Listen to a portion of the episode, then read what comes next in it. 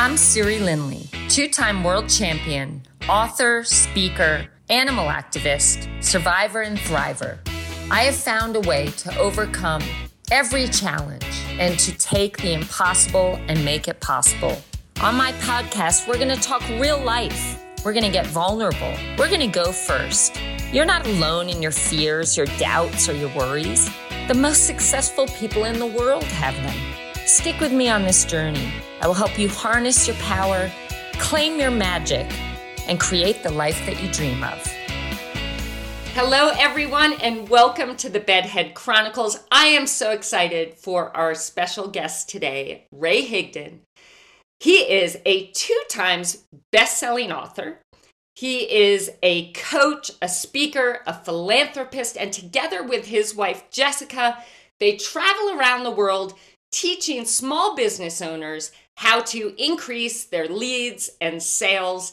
And in the last three years, I believe, and Ray, you may have to uh, set me straight on this, something like 300,000 300,000 leads you help these business owners generate. And your company is in the Inc. 5000 as one of the fastest growing companies in the world.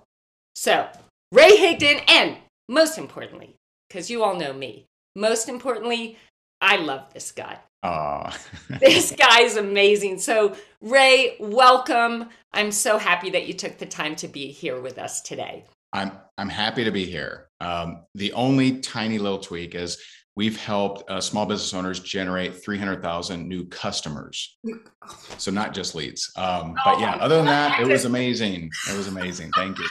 well, that's incredible. And how obviously, I mean, customers, listen to this, you guys 300,000 new customers. So if you run a small business, you need this man. And how fun, Ray, that you get to do this with your wife. Yes. Yeah. It's, uh, you know, we've been doing this together since, I mean, really 2010, I would say. And, and we each have our own little pockets of interest too. Like, for example, she just recent, just last week, she got her uh, realtor license, which I used to do real estate. Now she's gung ho on real estate. So that's going to be her, uh, one of her projects. That's more her. I'll obviously support her in any way I can. Um, but um, but yeah, we have our own interests as well. It's pretty. It's been a really amazing relationship. Yeah, it sounds like you both really inspire each other to do more, be more, and that's just incredible. And talking about real estate, yeah, um, knowing your story, tell us a little bit about 2008 and what happened there. That literally, in the pain of it all, um, led to this amazing career that you've had and the work you're doing in the world now? Yeah. So I was in real estate uh, here in the state of Florida. And uh, so from, you know, 2005, I left the corporate world and, you know, I had, I had so many, you know, I'll go back just for a brief second because there was a moment in my life that that really created a lot of different decisions for me. So when I was in high school, um, very shortly here, but uh, when I was in high school, you know, I my senior superlative was party animal, and and I held true to that because I didn't finish high school on time. A lot of drugs, a lot of bad things. Um, didn't see mom for the you know for a while, and um, when I got out of that, I just became I just got into work and I started work, work, work, work. And there was a there was a guy that really influenced me that helped my decision to get into real estate actually uh, inadvertently. And so I was 18 years old. I'm working at Winn Dixie, you know, stocking you know groceries and stuff. And there was a manager there, and uh, you know he was younger, and I'm looking for career advice. And I said, hey, uh, you know, how how long you been here? He said, oh, I you know I've been here you know 12 years. I'm like, oh man, oh wow, you you must love it. He goes, oh, I hate it. I'm like, hate it. And, and he's like, oh man, I hate it. I'm like, you hate it? Well, why, why do you stay? And he said, well, you know, at this point, I really can't go anywhere else and make the same amount of money. So I'll just stick it out here. I'm like, wow. So that stuck with me my entire life. So I had reached that point in corporate America where I didn't like it. and that story, that story just kind of urged me. I'm like, you know what, I got to move on. So I jumped into real estate, had some some buddies that were doing really well, and I'm like, those knuckleheads can do it, I can too. and, and, so, and I did, I did for a few years. Um, you know, 2000, you know, four, five, six, seven, pretty good. 2008, screaming plane careening off a mountain, and um, you know, I get wiped out. I mean, like totally. And so you know, I got divorced. I, during a period of a couple years there, I, I was engaged, disengaged, um, drinking heavily, and uh, just felt like a loser. I literally, I literally didn't want to look in the mirror. Like I, I would try to, you know, I would try to like avoid the mirror because I was, I just felt like an embarrassment. I felt like a loser. I felt like, you know, that I, that I felt like I was fake because I'd had success before and you know was was that fake too and um and so I really didn't know what I was going to do and I don't always you know share this part but I just I know your heart and I, and I feel like you know whoever follows you probably wants you know the full story and so I had someone I didn't know invite me to a seminar and the seminar was called the landmark forum I don't know if you've heard of it or whatever and so I had kind of heard of it, didn't really know what was going on. And and so, you know, I got invited to this thing. And and I go there with, hey, maybe this will help me make some money. Because that's that's what Ray needs. Ray needs Ray needs some money because all my bills are late. I'm I'm now in foreclosure.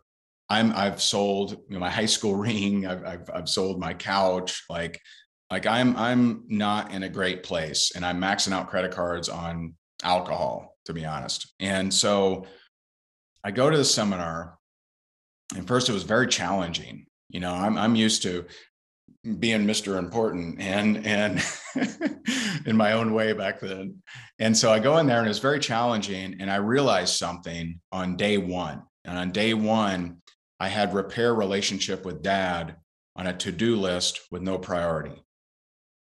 What happens with to-do list with no priority is you you lose the chance, right? And so day two of that seminar, I, I reach out to him. I hadn't talked to him in 13 years, and you know, and I had every reason not to. You know, I could share all kinds of stories of abuse and you know whatever, but um, you know, I'd have a reason not to. I could convince anybody that I could, I would be justified. And, but I just, I didn't, I think the question to ask here is if he died, would I have been okay with that? And the answer was no you know, I had two at that point. I had two sons, uh, nine, probably nine and ten years old, something like that.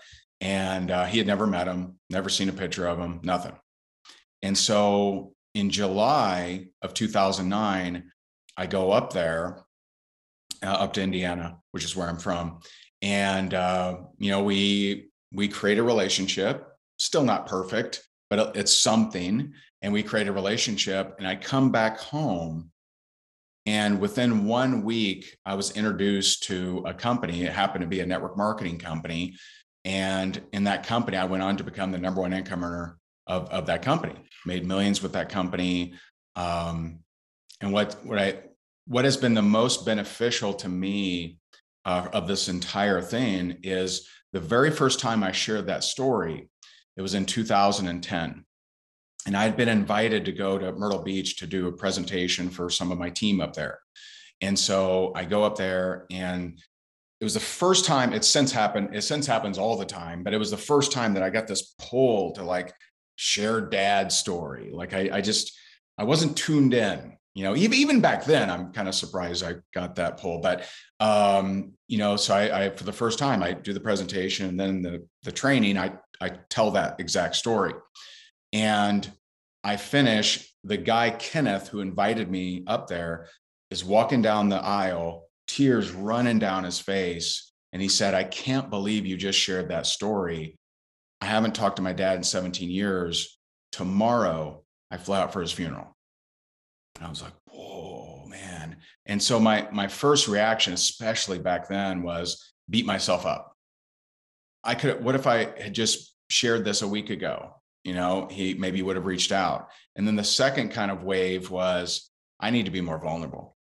Because at that point, I had spent my entire life so insecure, so low self worth that I that I I tried to prop myself up with. Look, look, I'm winning over here.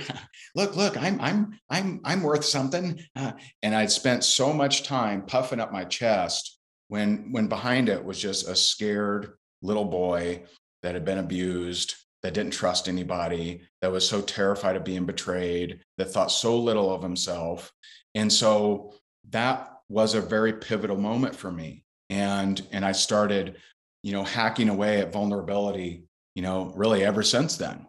And and so, but that was uh, that feeling that I got after that realization of, man, I can help people. Like that, that that was more tangible than teaching people sales or teaching people, you know, how to recruit or or whatever. It was, it was just it was just more meaningful.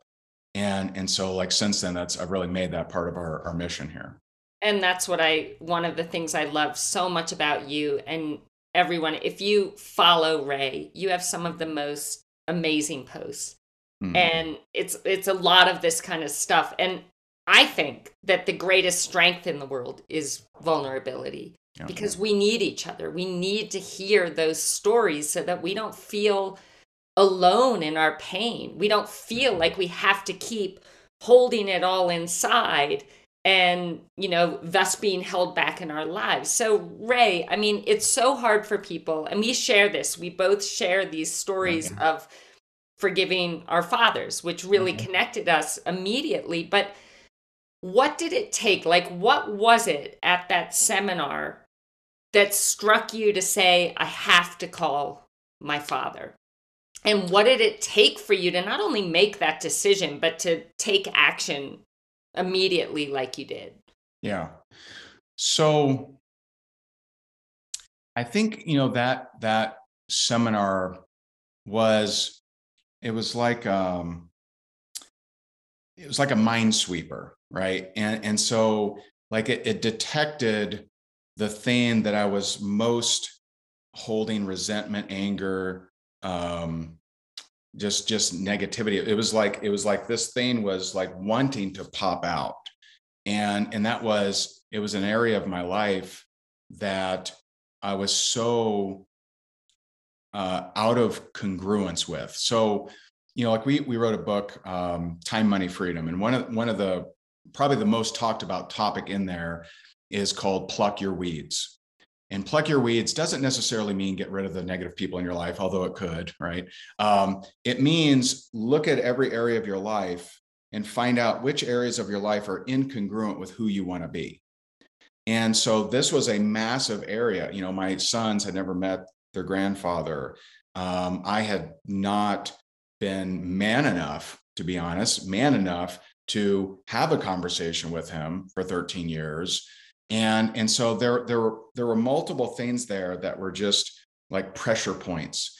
And you know i think um, most people when it comes to you know negative you know negative thoughts or uh, resentment or something they you know they suppress it. And that's that is what causes disease. And instead of you know suppression ex- expression would be way better.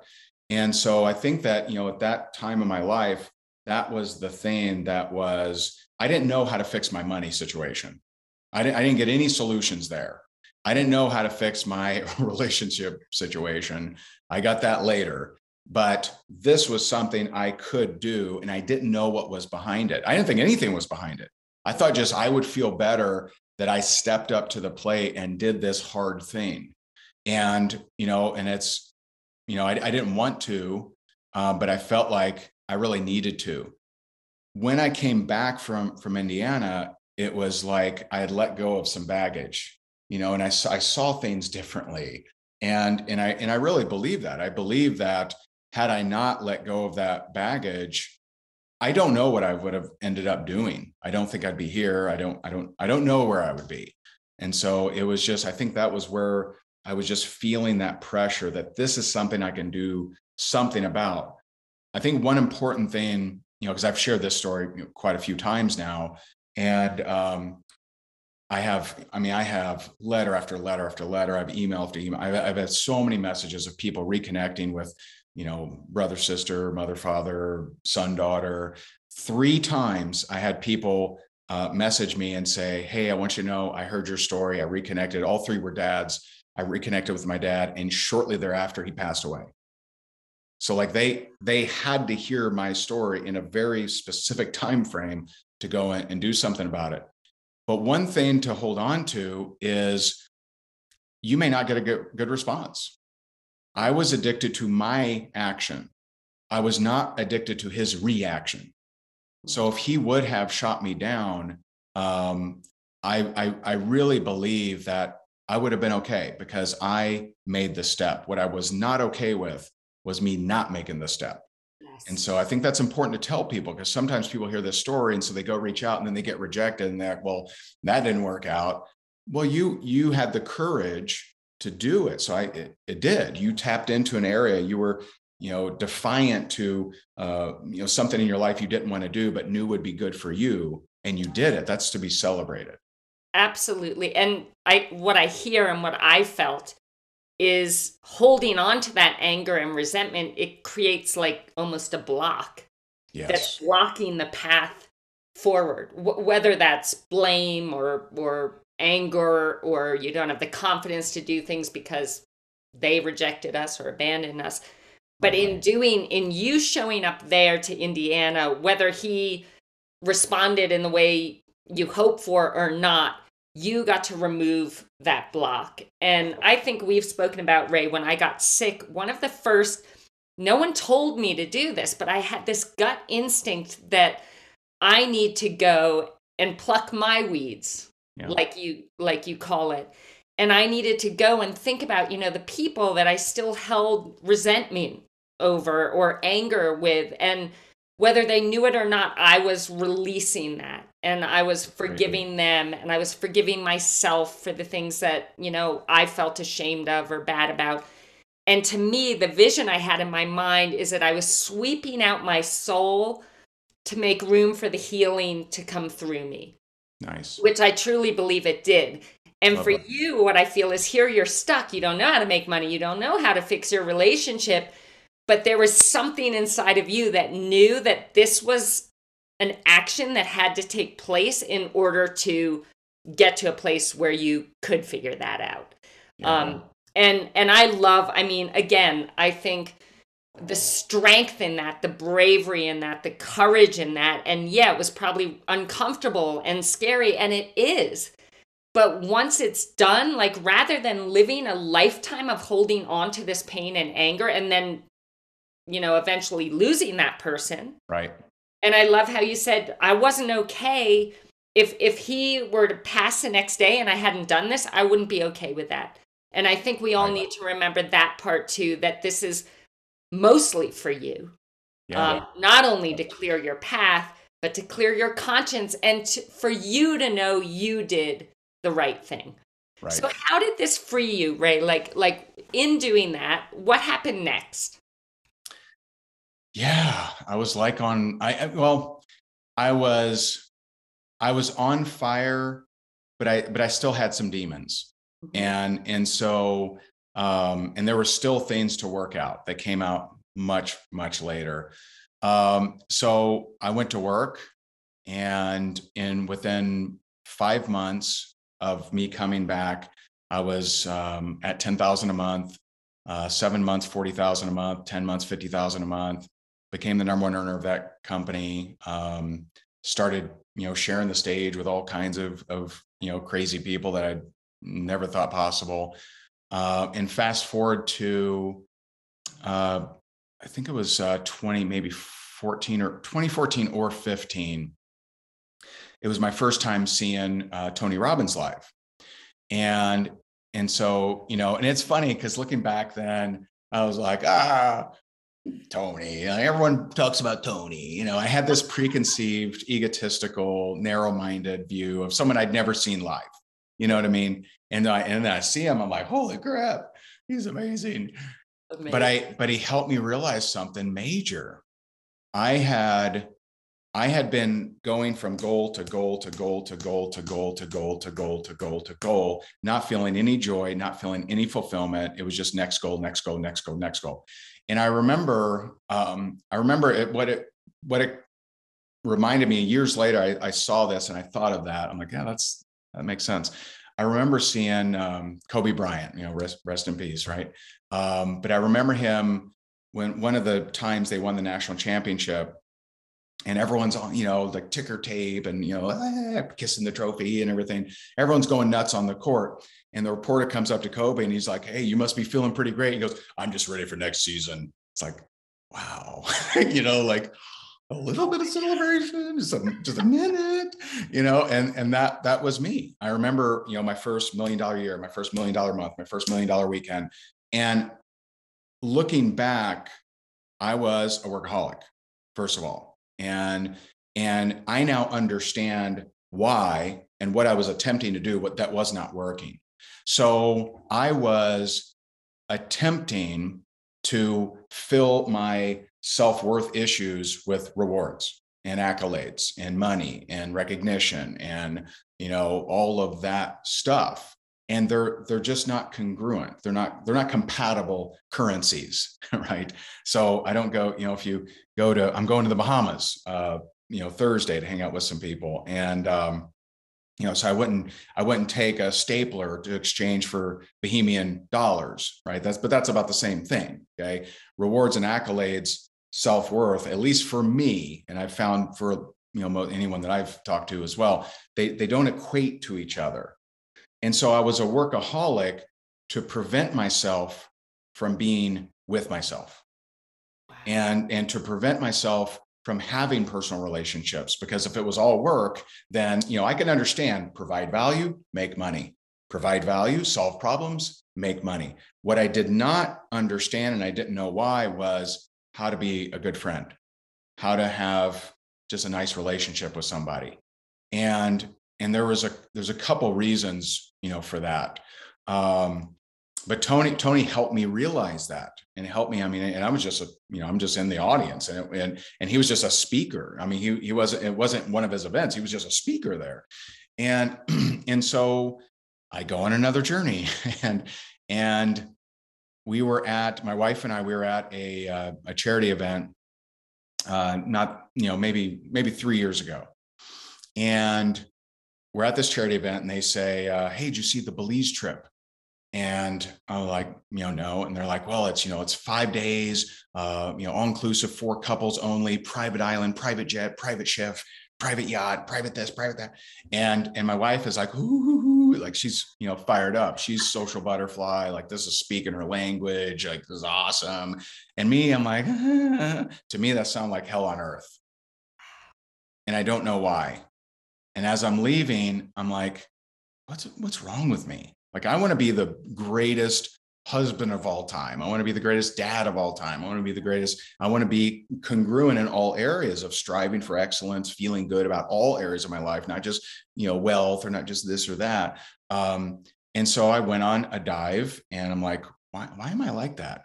Why is it that I would keynote at a convention, 20,000 people, get standing ovation. Yay, everyone, oh, that's amazing. Tears, right?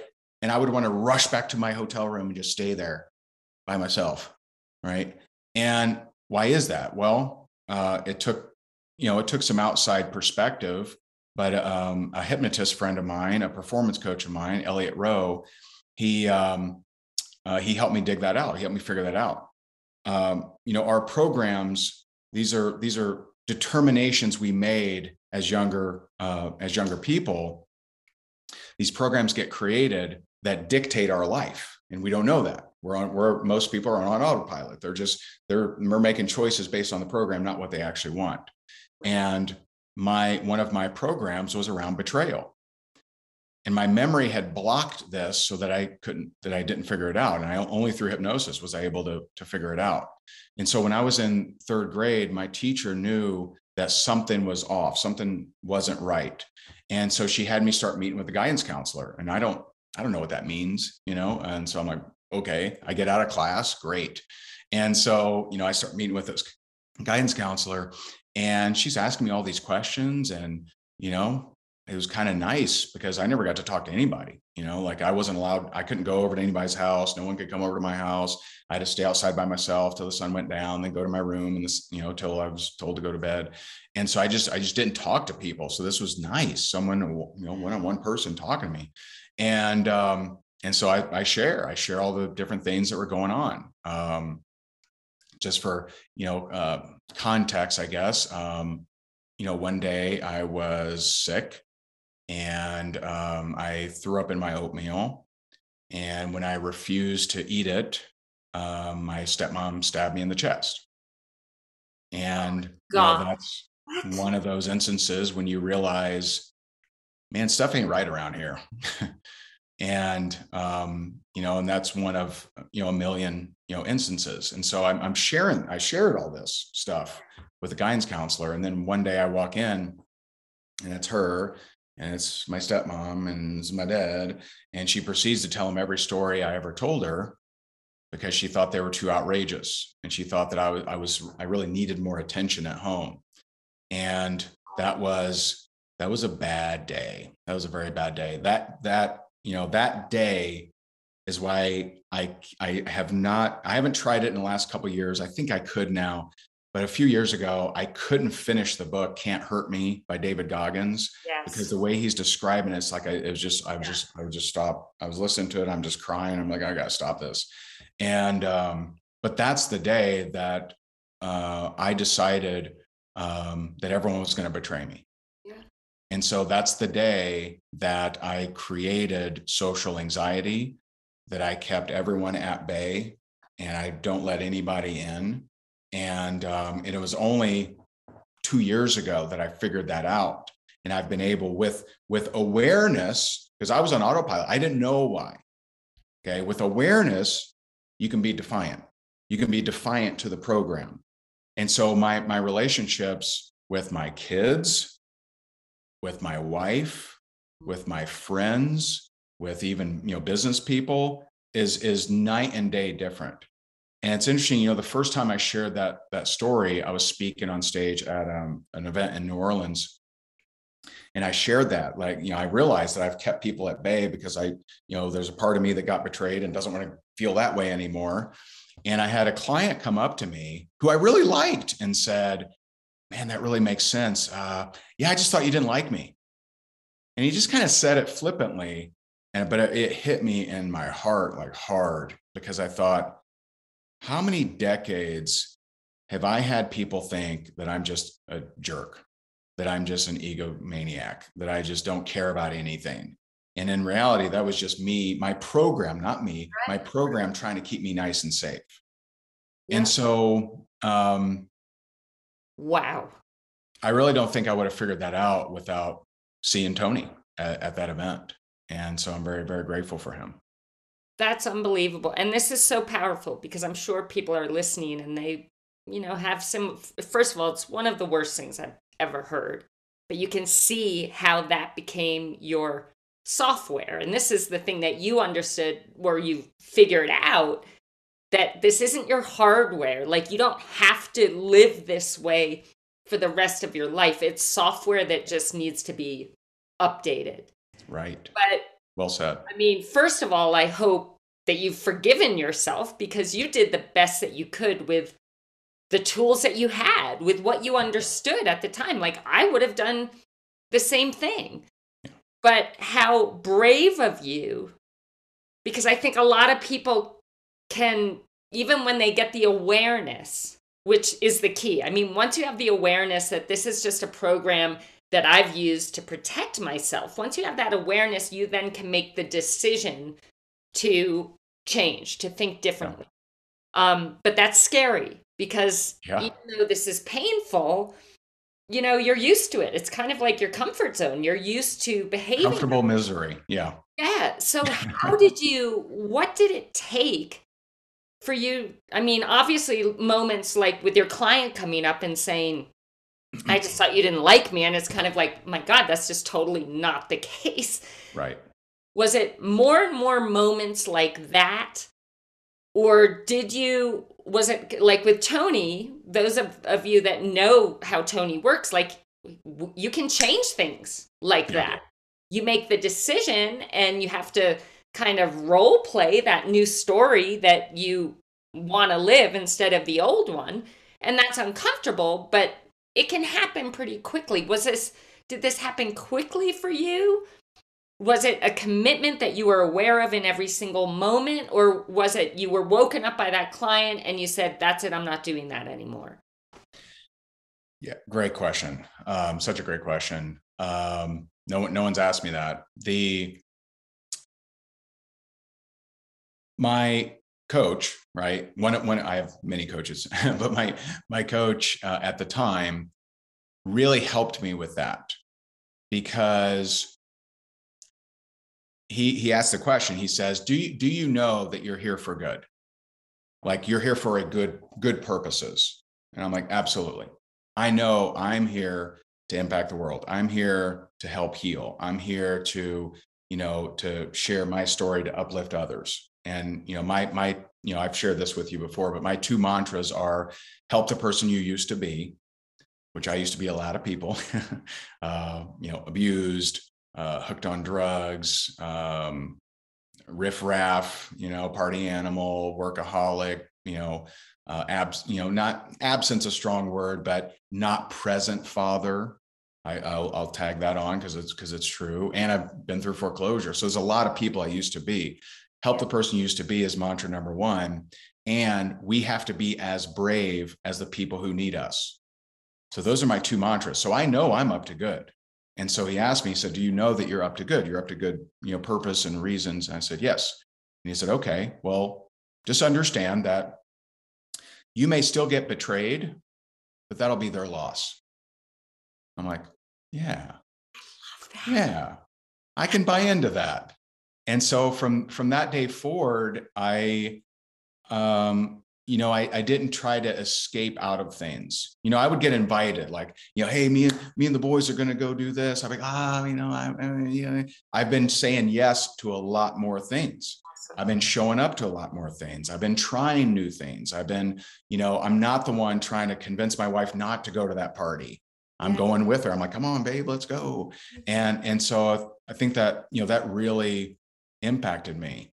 Um, there was uh, another. There's one more uh, core program, and I, I would say this is my core program. I thought that was the core. This is is the actual core. There's one more core program since we're on this you know topic um, and that was created when i was a little kid and it was because people knew that i was you know in my dad's house and I, and I was being abused but no one did anything about it and so i created a program that says i'm not a priority mm. so my entire life up until a year ago okay i'm not talking about 10 years i'm a year ago every relationship in my life, I sought to verify that I wasn't the priority. And that includes my wife. Yeah. And so you asked how how I handled with that one. I was equipped. I had some help. I was equipped with a, a good statement of it'd be their loss. And that that made sense to me. This one was actually tougher because we were, I remember we were in a, an argument and um, and my mind goes, You're see, you're not a priority but it's okay. It's still a good relationship. And I thought, no, I don't want to think this way anymore. And this was something I'd never experienced before. And so I've since researched and I'll, I'll call it a dark night of the soul. So, the dark night of the soul, the best way I've heard it described is by Michael Beckwith. And he says, a dark night of the soul is when you realize that you no longer want to be this person, but who you actually want to be isn't here yet. Yes. And so your mind scrambles because you're trying to cross this stream to an unknown territory, which is very dangerous and very scary, but you don't know what that looks like. And so as soon as I made that declaration in my mind, no, I don't want to think this way, my mind is flashing lights and all with negative thoughts. And, and I'm just, I would close my eyes and I would just I would just these blinding lights with negativity negative images in them, just i felt attacked and and i tried to sleep couldn't sleep i tried to meditate couldn't meditate and i wrestled with this demon all night you know all night all morning and in the morning i just like surrendered And I told my wife, I'm like, listen, this is this is my job. This is not your job to figure out. This is my job, but I'm at least going to tell you what's going on. And and she is so wise and so brilliant and so amazing. She said, just look at all the proof that you are my priority. And it yes. was the it was the perfect thing, you know, for her to say. And uh, you know, I just looked at all the proof. I mean, we've been, you know, at that point we had been married for nine years. Now we're, you know, 10 years. And um, and she was with me. I mean, she was with me when I was in, you know, she, we started dating. She was paying my utility bills because I was in foreclosure. Wow. So, you know, like she's been with me through thick and thin. She's seen every personality, good and bad, of of me, every side of me, good and bad. And um, and so that was the latest program that um, I stopped. I, I, no longer seek how I'm not a priority, and I'll catch it every once in a while. It'll it'll try to find. I'm like, yeah. thank you. I know you're trying to keep me safe, but it's okay. I got wow. this. So I shared that program with you up until right. Absolutely, up until maybe three years ago. Wow. And what I love, what I want to reiterate for everyone listening is it's one of those, it's a story, right? We tell ourselves, I'm not a priority.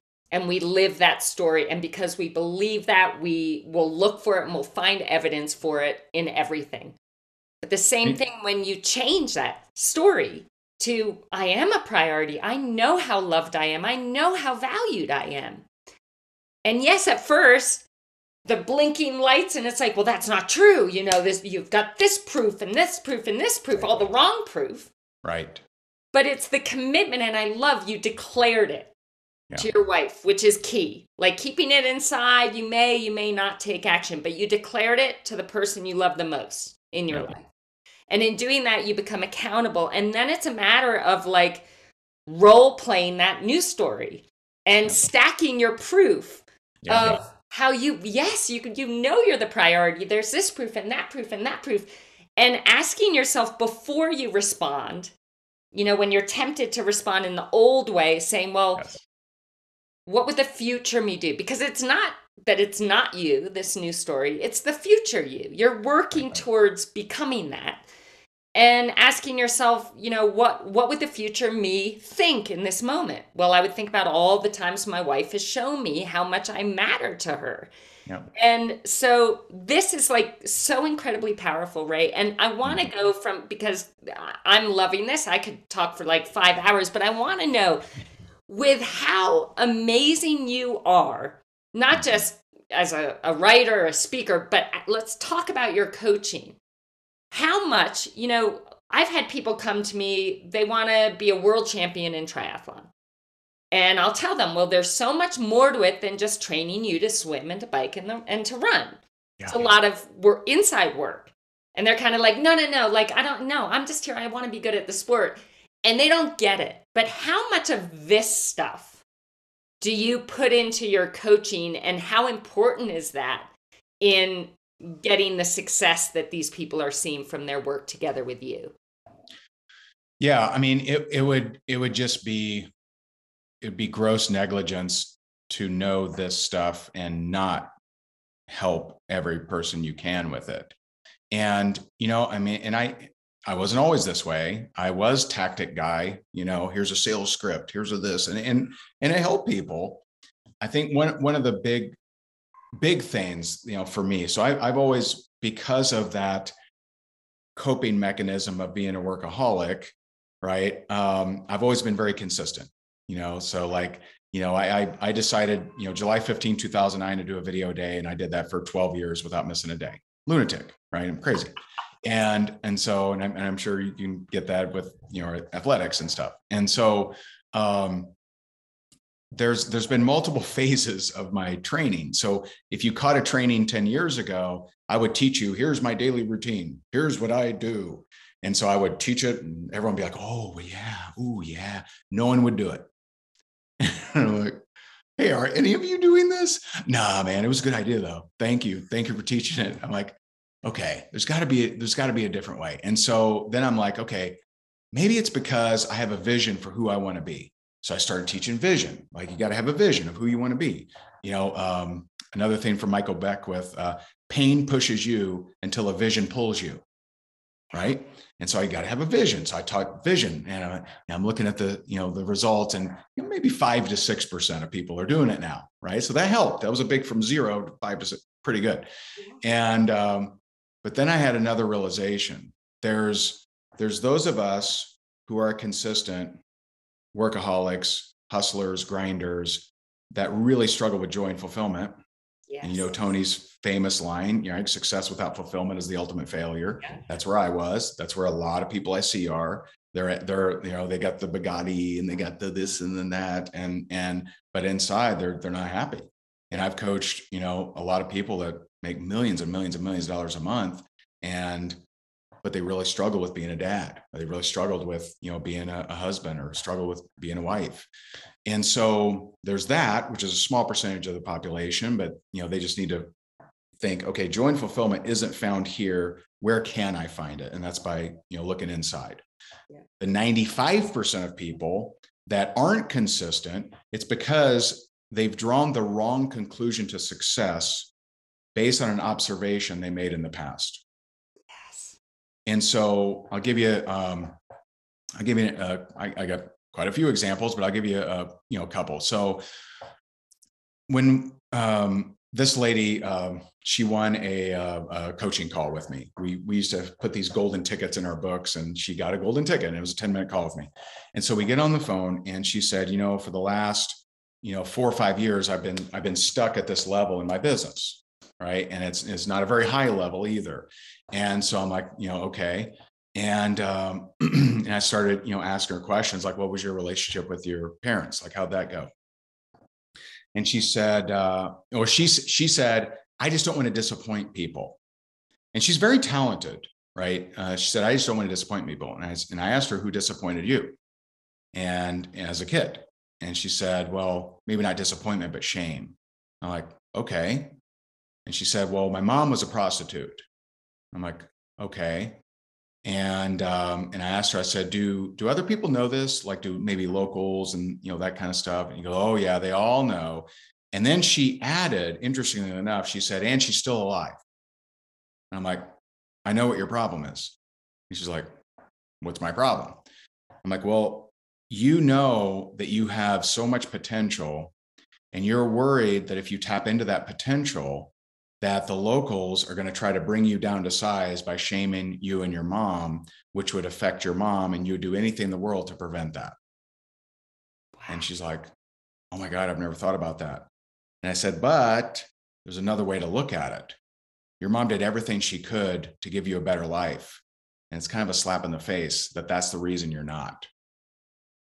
Wow. It was a 10 minute call. Oh my God. Boom. And, in three months she went she was uh, she's in a network marketing company. She went from 4000 in volume to 98000 in volume. Oh my god. and because she had a conversation with her mom and she said mom you know my uh, coach helped me realize this. And, and her mom was like i don't care. Crush it. I want you to live the best life ever. That's why i went through this crap. And so she's been killing it ever since. And so when you when someone isn't consistent there will be camouflage, overthinking, perfectionism, procrastination, um, confusion, right? There, there'll be all these things. But all of those are camouflages to keep you nice and safe. Uh, a common one is if you saw your parents make a lot of money, then lose it.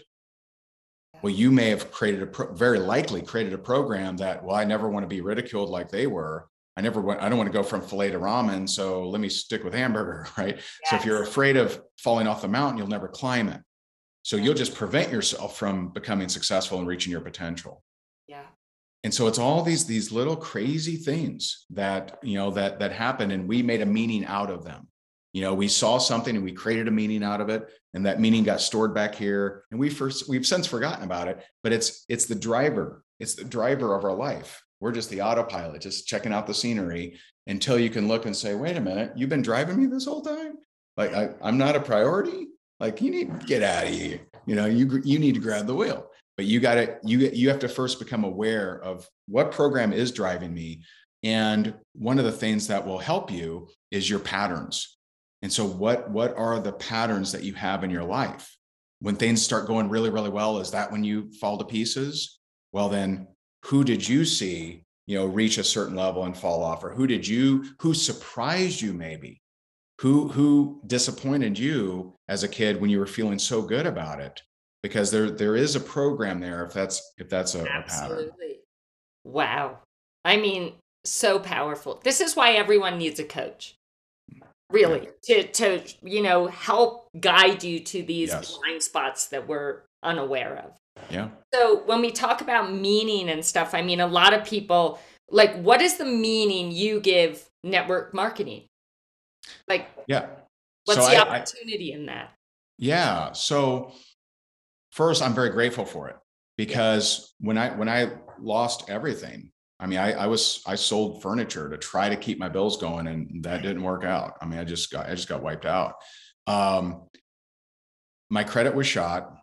I couldn't get a loan to save my life, and the, I had like two credit cards left that didn't understand I wasn't paying them, and um, no one was hiring because you know, I mean here, and I'm sure in other areas too, but here in Florida, you know, like so much was reliant on real estate especially back then. I mean, the guy behind the you know 7-Eleven counter flipped a second condo. Like literally everyone was flipping real estate, and you know it was just craziness around here. And so when that came to a halt and, and crashed, everyone was affected. So no one's hiring. I'm out of money. My credit shot. I don't know what I'm going to do. And and so I and and I'd had bad experiences in network marketing, but it really was it was like the only option that I could figure out. And it has an unlimited, I mean, to a degree, um, has an almost unlimited amount of possible income. I mean, I have one one client, she brings home a million dollars a month. And, wow. you know, so that's that's possible, you know. Yeah. Um, but here's here's kind of my you know my re- review of network marketing as a whole is it's the lowest risk lowest overhead way for the average ordinary person to start a business doesn't mean it's the best way doesn't mean it's the perfect way. Doesn't mean that I think it's superior to all other ways. Doesn't mean any of that. It just means that it's it's a great way for the average ordinary person to start a business. Most people that come into network marketing would never have been entrepreneurs. They would have never started a, a restaurant. They would have never started a YouTube channel. They would have never started a podcast. But their friend tells them about a product and they find out that product they like the product they tell people about it and so it's it's something that it gets a bad name because there's zero um, required training to enter it unlike a franchise right you know i had an advertising franchise it was $40000 and for $40000 they gave me a book this big that on every page is like you'll never make it. This probably isn't going to work. Statistically right? They're just covering their, their butts legally right? And so 40000 i got a, a, a, franchise book like this and 10 empty plastic ad frames right? So no no creative that was extra. That was $40000 and, and so um, that's something most people wouldn't ever do. But for someone to start a business for a couple hundred bucks that they can run from home part-time and and, and have success with it without a business degree or understanding Shark Tank, that's pretty cool because that's unlike almost every other type of business. Amazing. And look what it's done in your life. Yeah. So I love that basically anyone can decide to do this. And if you are excited about it and it matters to you, you can create, I mean, a million dollars a month. Are you kidding me? That's pretty That's good. ridiculous. And through what I love about what you do is it's so much more than network marketing. Like you are touching lives, you are helping people mm-hmm. live better lives and achieve their dreams. And with that being said, like when you think about the next 50, 60 years, what is do you have any dreams like big dreams of what you want to achieve or accomplish or experience? And what is that? Yeah i mean you know it's it's really tapping into um you know as much human potential as i possibly can and and pushing myself. Um you know i started uh, meditating daily about uh, a little bit over a year ago, maybe a year and a half ago now. And so, you know, any given day, I'm meditating between one to three hours a day, um, and and constantly having, you know, coming out of meditation with ideas and and and also chipping away pieces of myself, right? Chipping away and shedding pieces of of myself that are holding back the impact that I'm, you know, that I'm capable of.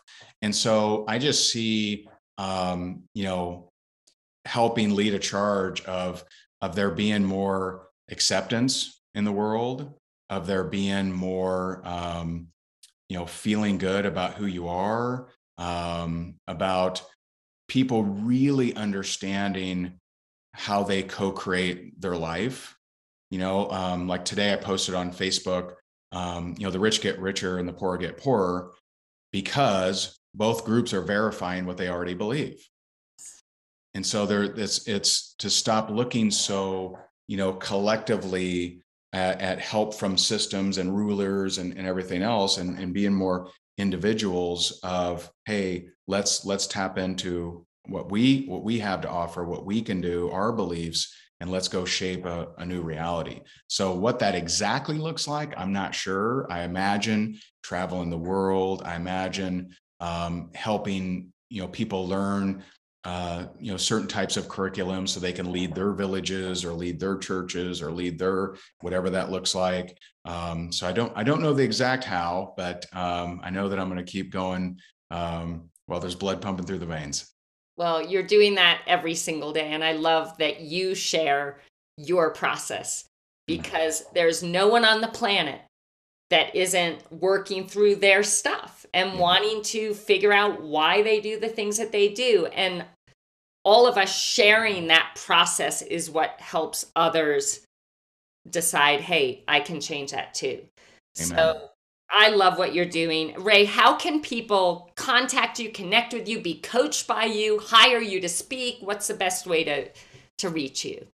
Yeah. Um, I mean, we're we're on all all the social media, you know, channels and we we do a lot of we post a lot of stuff. I post goofy skits, I post all kinds of stuff. Um, and so um, yeah, you know, probably, you know, Instagram's fine, Ray Higdon. And um, and one clar- one clarification, you know, I'm I'm no longer in. Just to be clear, I'm no longer in a network marketing company. In 2016, right. we did sell our position to focus on on coaching and training. Um, huge ambassador for it, huge lover of it, um, but I'm not. You know, I just didn't want people to say, "Hey, I want to sign up in your team," and I, I you know. Um, and I'm but, sorry I didn't clarify oh, that. No, no, no, I no, love how it changed your yes, life. yes. So, I mean, for me, I feel like that was the bridge that yeah. took you from a real rough place to where you are now, which is yeah. truly helping people tap into their potential. So, thank you for that. And I think, yeah. you know, especially in a time like you, you coach the people that you used to be like.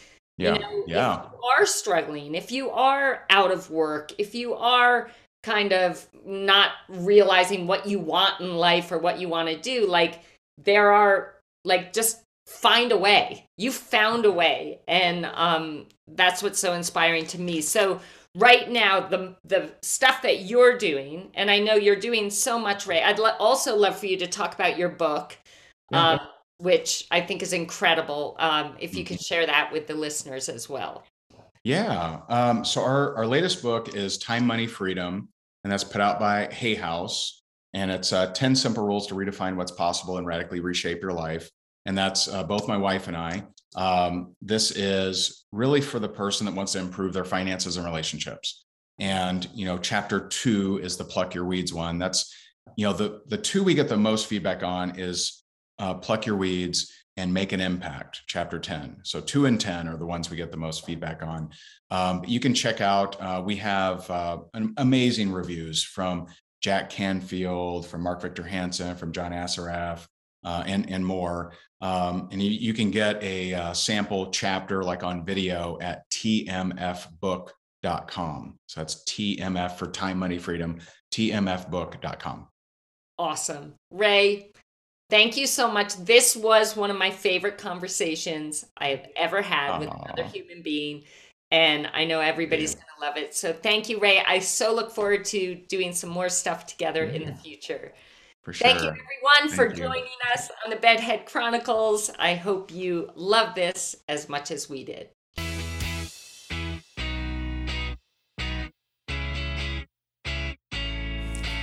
Thank you for listening and sharing this precious time with me. Please remember to subscribe and to leave me a review. You can find me on Instagram at Siri Lindley, Facebook Siri Lindley, and Twitter at Selts, S E L T S. You can also reach me via email at info at SiriLindley.com. Have an amazing day and shine on.